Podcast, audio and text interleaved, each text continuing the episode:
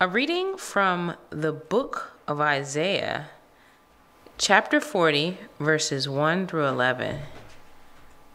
Comfort, comfort my people, says your God.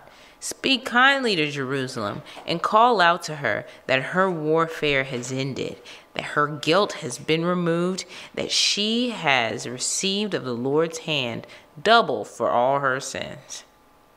The voice of one calling out, Clear the way for the Lord in the wilderness, make straight in the desert a highway for our God. Let every valley be lifted up, and every mountain and hill be made low, and let the uneven ground become a plain, and the rugged terrain a broad valley. Then the glory of the Lord will be revealed, and all flesh will see it together. For the mouth of the Lord has spoken it. A voice says, Call out. Then he answers, What shall I call out? All flesh is grass, and all its loveliness is like the flower of the field. The grass withers, the flower fades. When the breath of the Lord blows upon it, the people are indeed grass. The grass withers, the flower fades, but the word of our God stands forever. Go up on a high mountain, Zion, messenger of good news.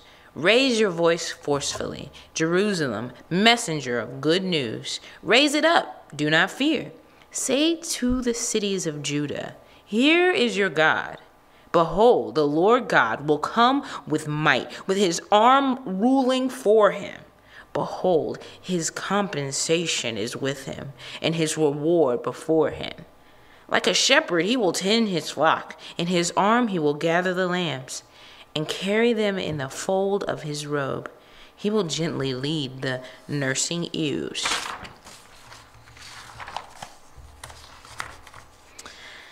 A reading from 2 Peter chapter 3 verses 8 through 15. But do not let this one fact escape from your notice, beloved, that with the Lord one day is like a thousand years and a thousand years like one day. The Lord is not slow about his promise, as some count slowness, but is patient toward you, not willing for any to perish, but for all to come to repentance.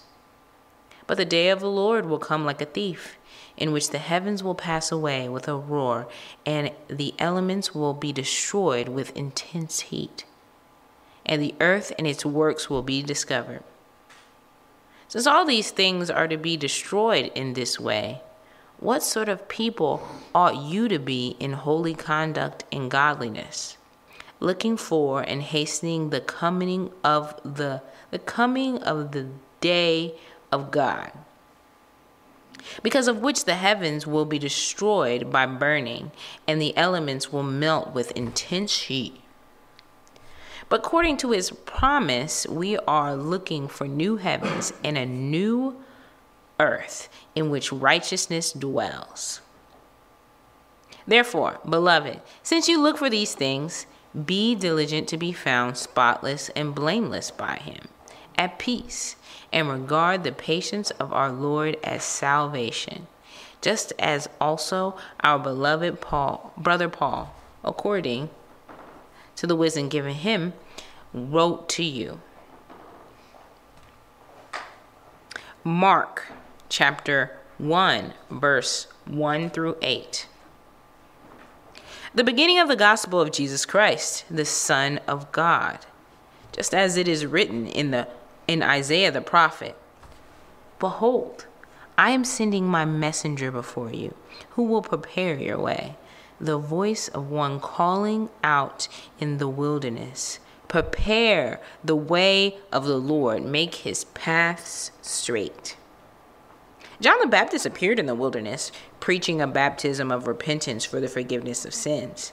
And all the country of Judea was going out to him, and all the people of Jerusalem, and they were being baptized by him in the Jordan River, confessing their sins. John was clothed with camel's hair and wore a leather belt around his waist, and his diet was locusts and wild honey. And he was preaching, saying, After me one is coming who is mightier than I, and I am not fit to bend down and untie the straps of his sandals. I baptized you with water, but he will baptize you with the Holy Spirit. This is the word of the Lord. Well, let's pray. Father, we glorify you here. We're here to hear your word, to hear you speak, to sit at your feet, to marvel at you, to have a, a better understanding of your heart, to be filled with your Holy Spirit, and to all that culminate in, in praise and worship to you. And we do this and ask this through your Son, Jesus Christ. Amen. Uh, so I believe in God's sovereignty. As I was uh, spent about an hour, an hour and a half preparing last night, and then I was talking with Sam and Kyle, and was talking about the scripture readings for today. And they're like, "Those aren't the scripture readings." And I was like, "Okay, yeah, right." Uh, then I double checked it, and I had prepared for the wrong thing. But that was last night. So uh, we are on year B in the Advent readings, second week of Advent, not year C if you don't pay attention to details, it'll get you. Uh, so, anyways, we're going to be looking at Isaiah, Second Peter, and Mark. Um, I'm skipping the Psalm passage for this week, and I'll probably do that all throughout the. Uh, if you notice, if you look at the uh, the lexicon on Vanderbilt.edu on the, uh, I thought I had it on here, maybe not. Um, if you follow the readings, there's in non um, general time in like Advent and Christmas time, there's not two sets of readings. Uh, there's just your first reading and your second reading. So there you go. Um, so let's look at Isaiah. We're mostly going to use Isaiah to look at the other two passages uh, because they overlap so well and directly quote from each other. So here we have, just to give you a little bit of context, Isaiah didn't preach in the Babylonian captivity. He preached about the Babylonian captivity. Um, so, like we've been doing in our ordinary time, uh, is kind of looking at context and where the author was and how the initial readers would have understood it. Now, it's actually kind of funny to me because if you look at the last chapter of um, the last chapter, chapter 39, and then the last two verses there, it just says that Isaiah is prophesying that your sons are going to be eunuchs in the Babylonian kingdom, meaning that they're going to be slaves and um, there's going to be a captivity coming, obviously. And Hezekiah just says, uh, uh, the word of the Lord that you have spoken is good. That's a good thing. and then it goes on to this famous passage. And so, um, as we look today, and then this is another one of those uh, passages that we read a lot in Advent and uh, in the coming of our Lord. Um, something that we looked at in in our uh, ordinary time is there's always a double meaning. There's always at least two meanings behind every passage. There's the initial fulfillment, right, and then there's the what the Westminster Confession would call the general equity. Is essentially saying how do we utilize this today? Like, if we're just using this part of an evangelical church uh, to say, yeah, there's a prophecy of the coming Christ and Jesus came, and okay, good, we don't have to read that anymore. But because um, that prophecy has been fulfilled, and now we're looking for new prophecies on what's, and we become these prophecy watchers. But uh, instead of thinking on that way, which Scriptures doesn't tell us to interpret it that way, is seeing how it was the initial fulfillment, and instead of looking on, um, you know, like what are the physical signs going to be, how are we going to lift our eyes and our vision of God, the gospel, uh, our calling and election, or or whatever the verse is calling us to. And so, one of the things I love about this chapter is just getting to know the Father's heart deeper. And one comfort isn't enough. comfort, comfort my people, says your God. He's always a God of comfort who's continually coming to his people. And so when you think about the people who saw John the Baptist and how John the Baptist witnessed to the Christ, like when we talked to, I don't know, I don't know what the heck we were talking about in ordinary time. I could, I'd have to look it up. But remember when we talked about in Daniel, there was 490 year period where they knew that Christ was coming. And so, uh, one of the things I love to just like use my holy imagination and think about is how deep the scriptures went with the people in the first century and um, how Christ came and what it would have been like. I like to kind of just fantasize about it sometimes of like, uh, you know, like you read the scriptures. I'm just going to give an example and jump forward. Um, I think it's after verse 6. Yeah. Uh, where are you? I'll have to look at my notes. Um, where it says about the glory of the Lord coming. The glory of the Lord will be. I've, so, I've got so many notes in my Bible, it's hard to actually read the Bible. so I might have to look at this. Um,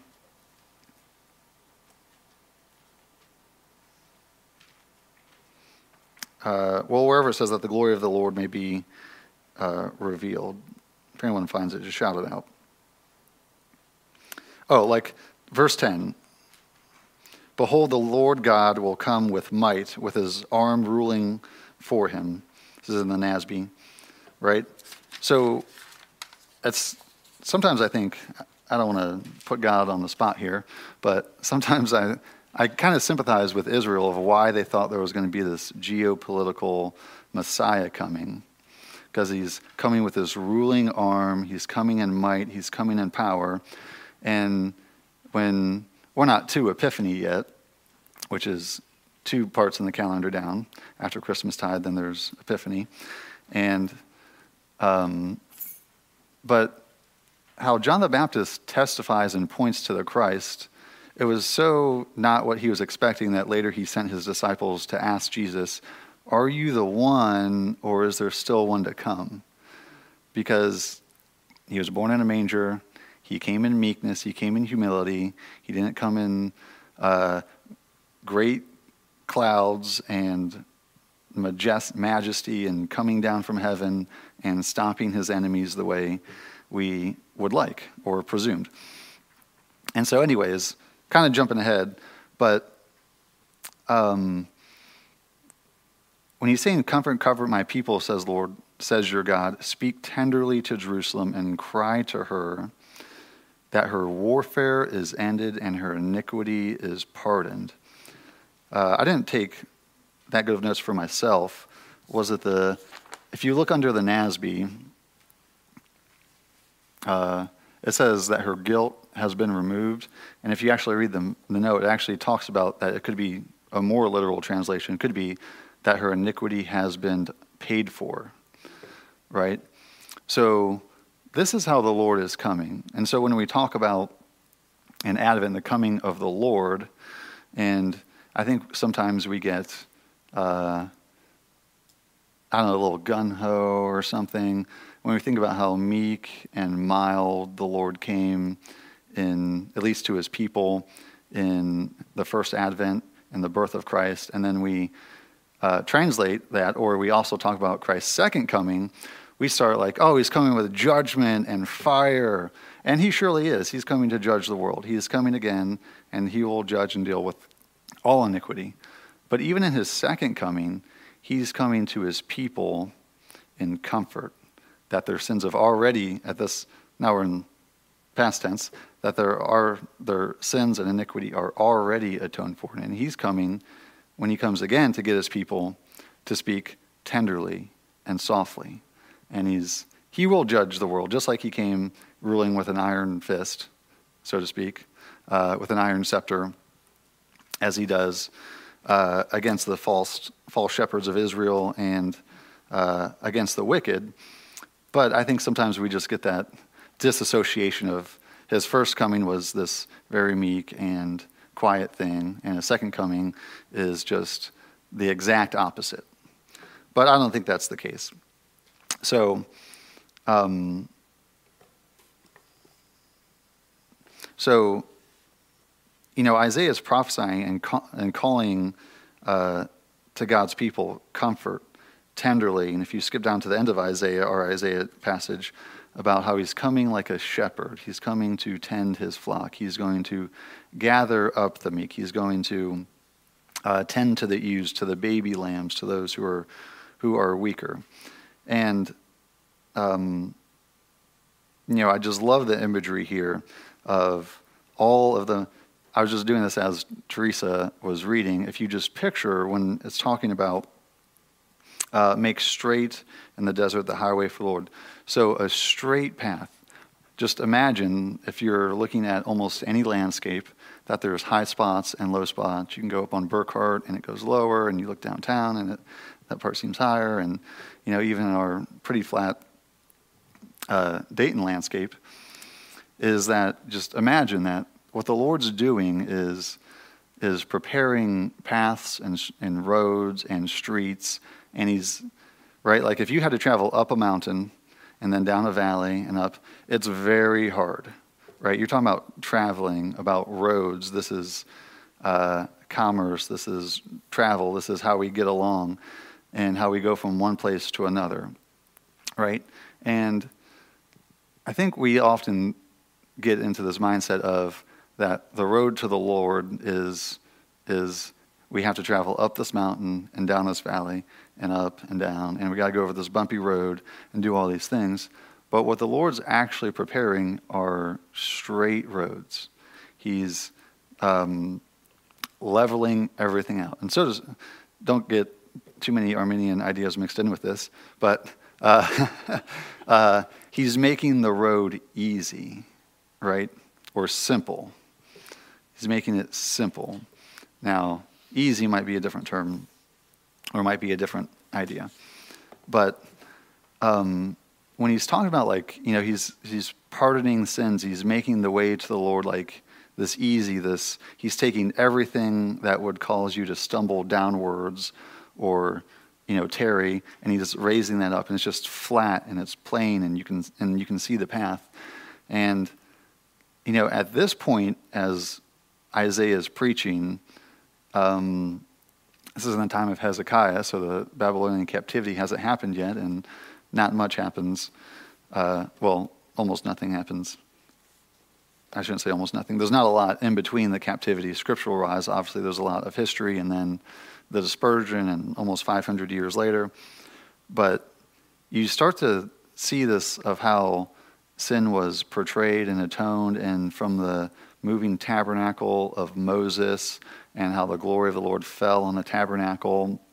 And then you see this like wave of like just like idolatry and sin and things getting worse and worse and worse and you're you keep waiting for this Messiah. You keep waiting for this person to deliver Israel from their besetting sins of idolatry and and different things and you get to the temple, and it's a more glorious temple than the tabernacle. Um, and and the Lord, you know, fills the temple, but then it's even quicker, kind of going down this downward spiral of degeneration, and it's not very long after that there's kings offering their own children on to sacrifice on mountains to other gods, and and you start to see like I, uh, I prepared for the wrong. I can't wait for Advent next year. I can't wait for week two of Advent next, next year when we talk about uh, Zechariah's uh, prophecy over John the Baptist about you know releasing Israel from all their fears and captivities, and then we can sing "O Come, O Come, Emmanuel," and we can all cry, and because it's just a glorious song. I love Advent songs. We should sing Advent songs all year.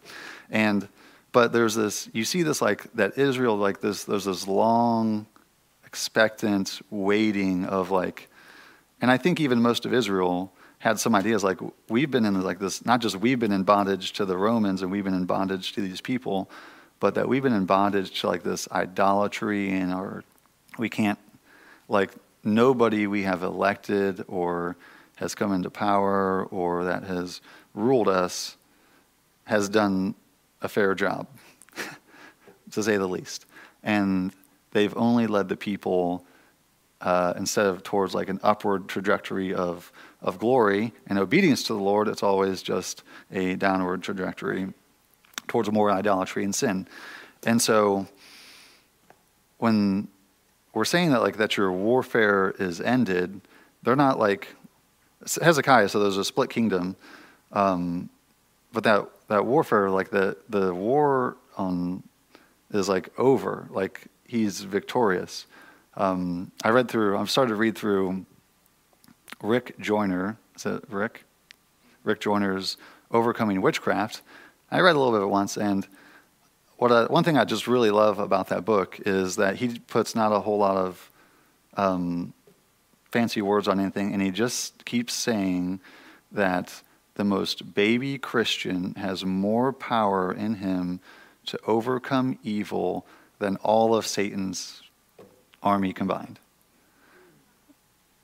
And I was like, that just, he keeps saying, I'm like, man, like, I got, I'm gonna have to think about that for a while because uh, we have access to that. Like the Lord has said, like the war is over. Like when He comes, it's done. There's no more striving. Sure, read a little bit of Arminianism. You still have to strive and take hold of God's grace and defeat sin. But He's already defeated everything. There's no worrying. There's no more fear. It's only comfort, comfort, comfort. And that's what the Father is speaking. I love it. And so, uh, mixing in a little bit of um, Mark 118 and 1, I'm sorry, 1 through 8 and, and 2 Peter is um, uh, is that, you know, all the Gospels point to John the Baptist as the forerunner. They, they all point to the one crying in the wilderness. We look at verse 6. I like what he says. Uh, a voice says, cry. And what's the, what's the proper response? And I said, What should I cry? What's the, what's the message? All flesh is grass, and all its beauty is like the flower of the field. The grass withers, the flower fades, when the breath of the Lord blows on it. Surely the people are grass. The grass withers, the flower fades, but the word of the Lord stands forever. And let's just keep going to verse 9. Uh, Get you up to a high mountain, O Zion, herald of good news. Lift up, lift up your voice with strength, O Jerusalem, herald of good news. Lift it up, fear not, but say to the cities, say to the cities of Judah, Behold your God. Behold, your God comes with might, and his arm rules for him. Behold, his reward is with him, and his recompense before him. He will tend his flocks like a shepherd he will gather the lambs in his arms. He will carry them in his bosom, and gently lead those who, uh, gently lead those that are with young.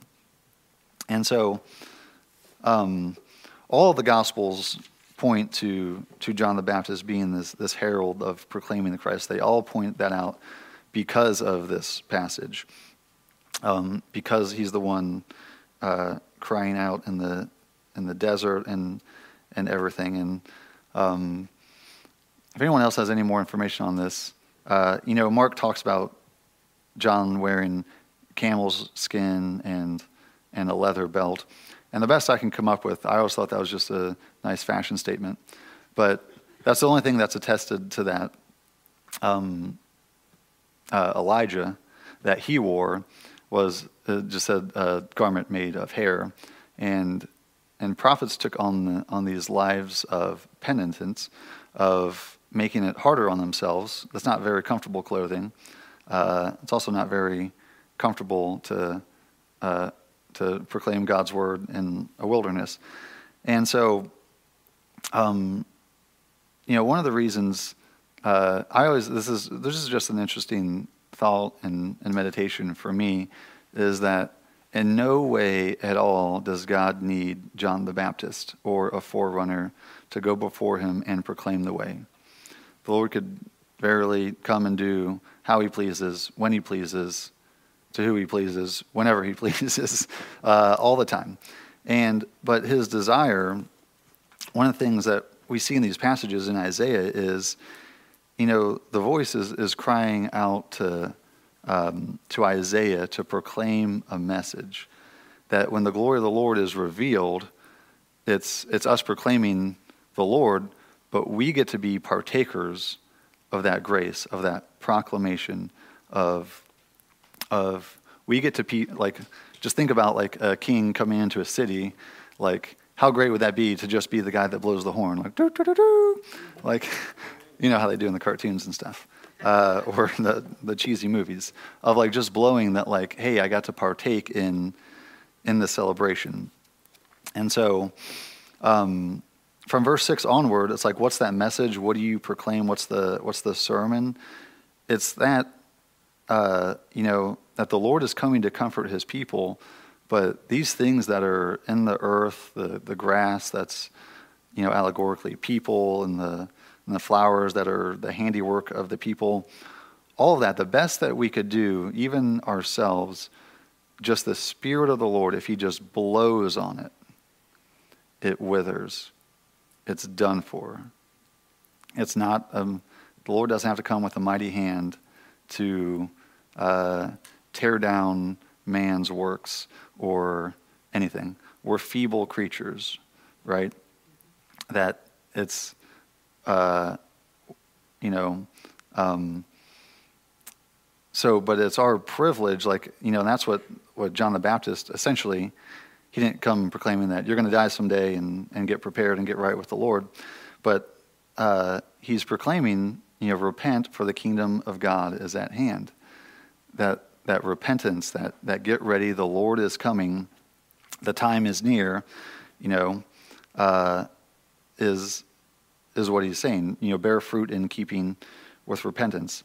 So we get that privilege uh, every year I love the, the church calendar so much because I, uh, I don't know what we're going to do as a church with COVID, uh, as church globally.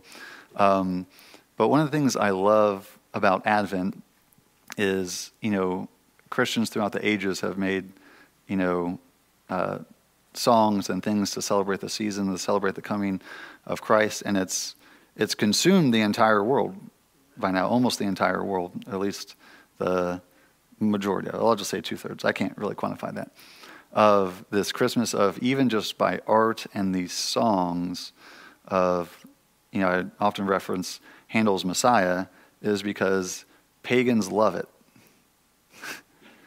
pagans stand up during the Hallelujah chorus and honor that Christ is coming. uh, how great is that? And so, you know, the Lord's influence and proclamation goes out. We get to uh, become privileged partakers in that proclamation. And I think, what better time than Advent? I would say none. Uh, is that we get to sing songs. And I say I don't know what we're going to do because uh, the Dayton Philharmonic isn't going to do uh, Handel's Messiah this year because of COVID. And so maybe we'll do our own three hour concert or something. Uh, next week or whatever. But but look at the parallel. Look at the same thing. How um, in Second Peter, how he adopted the same gospel message.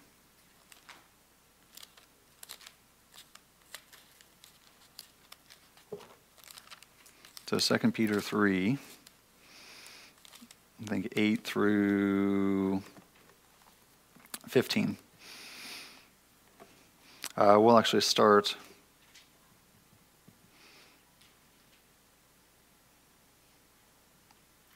Well, actually, we'll just start at verse 9. Uh, the Lord is not slow to fulfill his promise, as some count slowness, but is patient towards you, not wishing that any should perish, but that all should reach repentance. But the day of the Lord will come like a thief, and then the heavens will pass away with a roar, and the heavenly bodies will be burned up and dissolved, and the earth and the works that are done on it will be exposed. Since all these things are thus to be dissolved, what sort of people ought you to be in lives of holy, holiness and godliness, waiting and hastening the coming of the day of God? Because of which the heavens will be set on fire and dissolved, and the heavenly bodies will melt as they burn. But according to his promise, we are waiting for new heavens and a new earth in which righteousness dwells. So, uh, one thing that I don't know, I guess I urge is uh, that sounds pretty intense. the heaven's going to be on fire, all the earth will dissolve. Surely it will. Um, is like there is a coming of the day of the Lord, the day of God that he know equates here in verse 12 is that yeah, surely there is a second coming of Christ and we are hastening that day. We can hasten that day uh, to a certain degree. Surely we don't know the day or the hour, but the only way we can hasten that day is by proclaiming the gospel, expanding the kingdom, and filling the earth with his glory. And working that out in every facet of life that you could ever imagine and think of. And so, um, he says, What sort, in verse 11, what sort of people ought you to be in lives of holiness and godliness? And um, what was it in Isaiah? It, uh, there was something about fear. I can't remember. I'm still thinking of, of Luke 1, of Advent, Advent season C. But one of the things that, that should cause you to think, you know, as you read these passages, is, is the hope of Christ's second coming, of that he is not just renewing the earth, as we talk a lot about what we need to do in, in these days and these times, and that is something we ought to think about. But um, but that the Lord is coming again, and all of our works, all of our humanly bodies, are going to be burned up. We're goners, uh, and everything that we did for Christ's kingdom will last. All it takes is in Isaiah 4 40 is a breath from the Lord, just his very breath, just, just that much withers all of the glories of man that could be lumped on the earth. But whatever is for his kingdom will stand, will last, will stand the test of time, will continue, will reproduce and grow and fill the earth. And so, what sort of people ought we to be is, is waiting and hastening the coming of the Lord is, is pursuing holiness, pursuing godliness growing in the Lord. That should be consuming our entire lives. And as we look at the season of Advent, and it's uh, a time of, of celebration and a time of the coming King, but like just about every time in the church calendar, it's a time of, of repentance, of drawing closer to the Lord, a time of, of growing, of maturation, because uh, all those things are to recall us uh, to the Lord.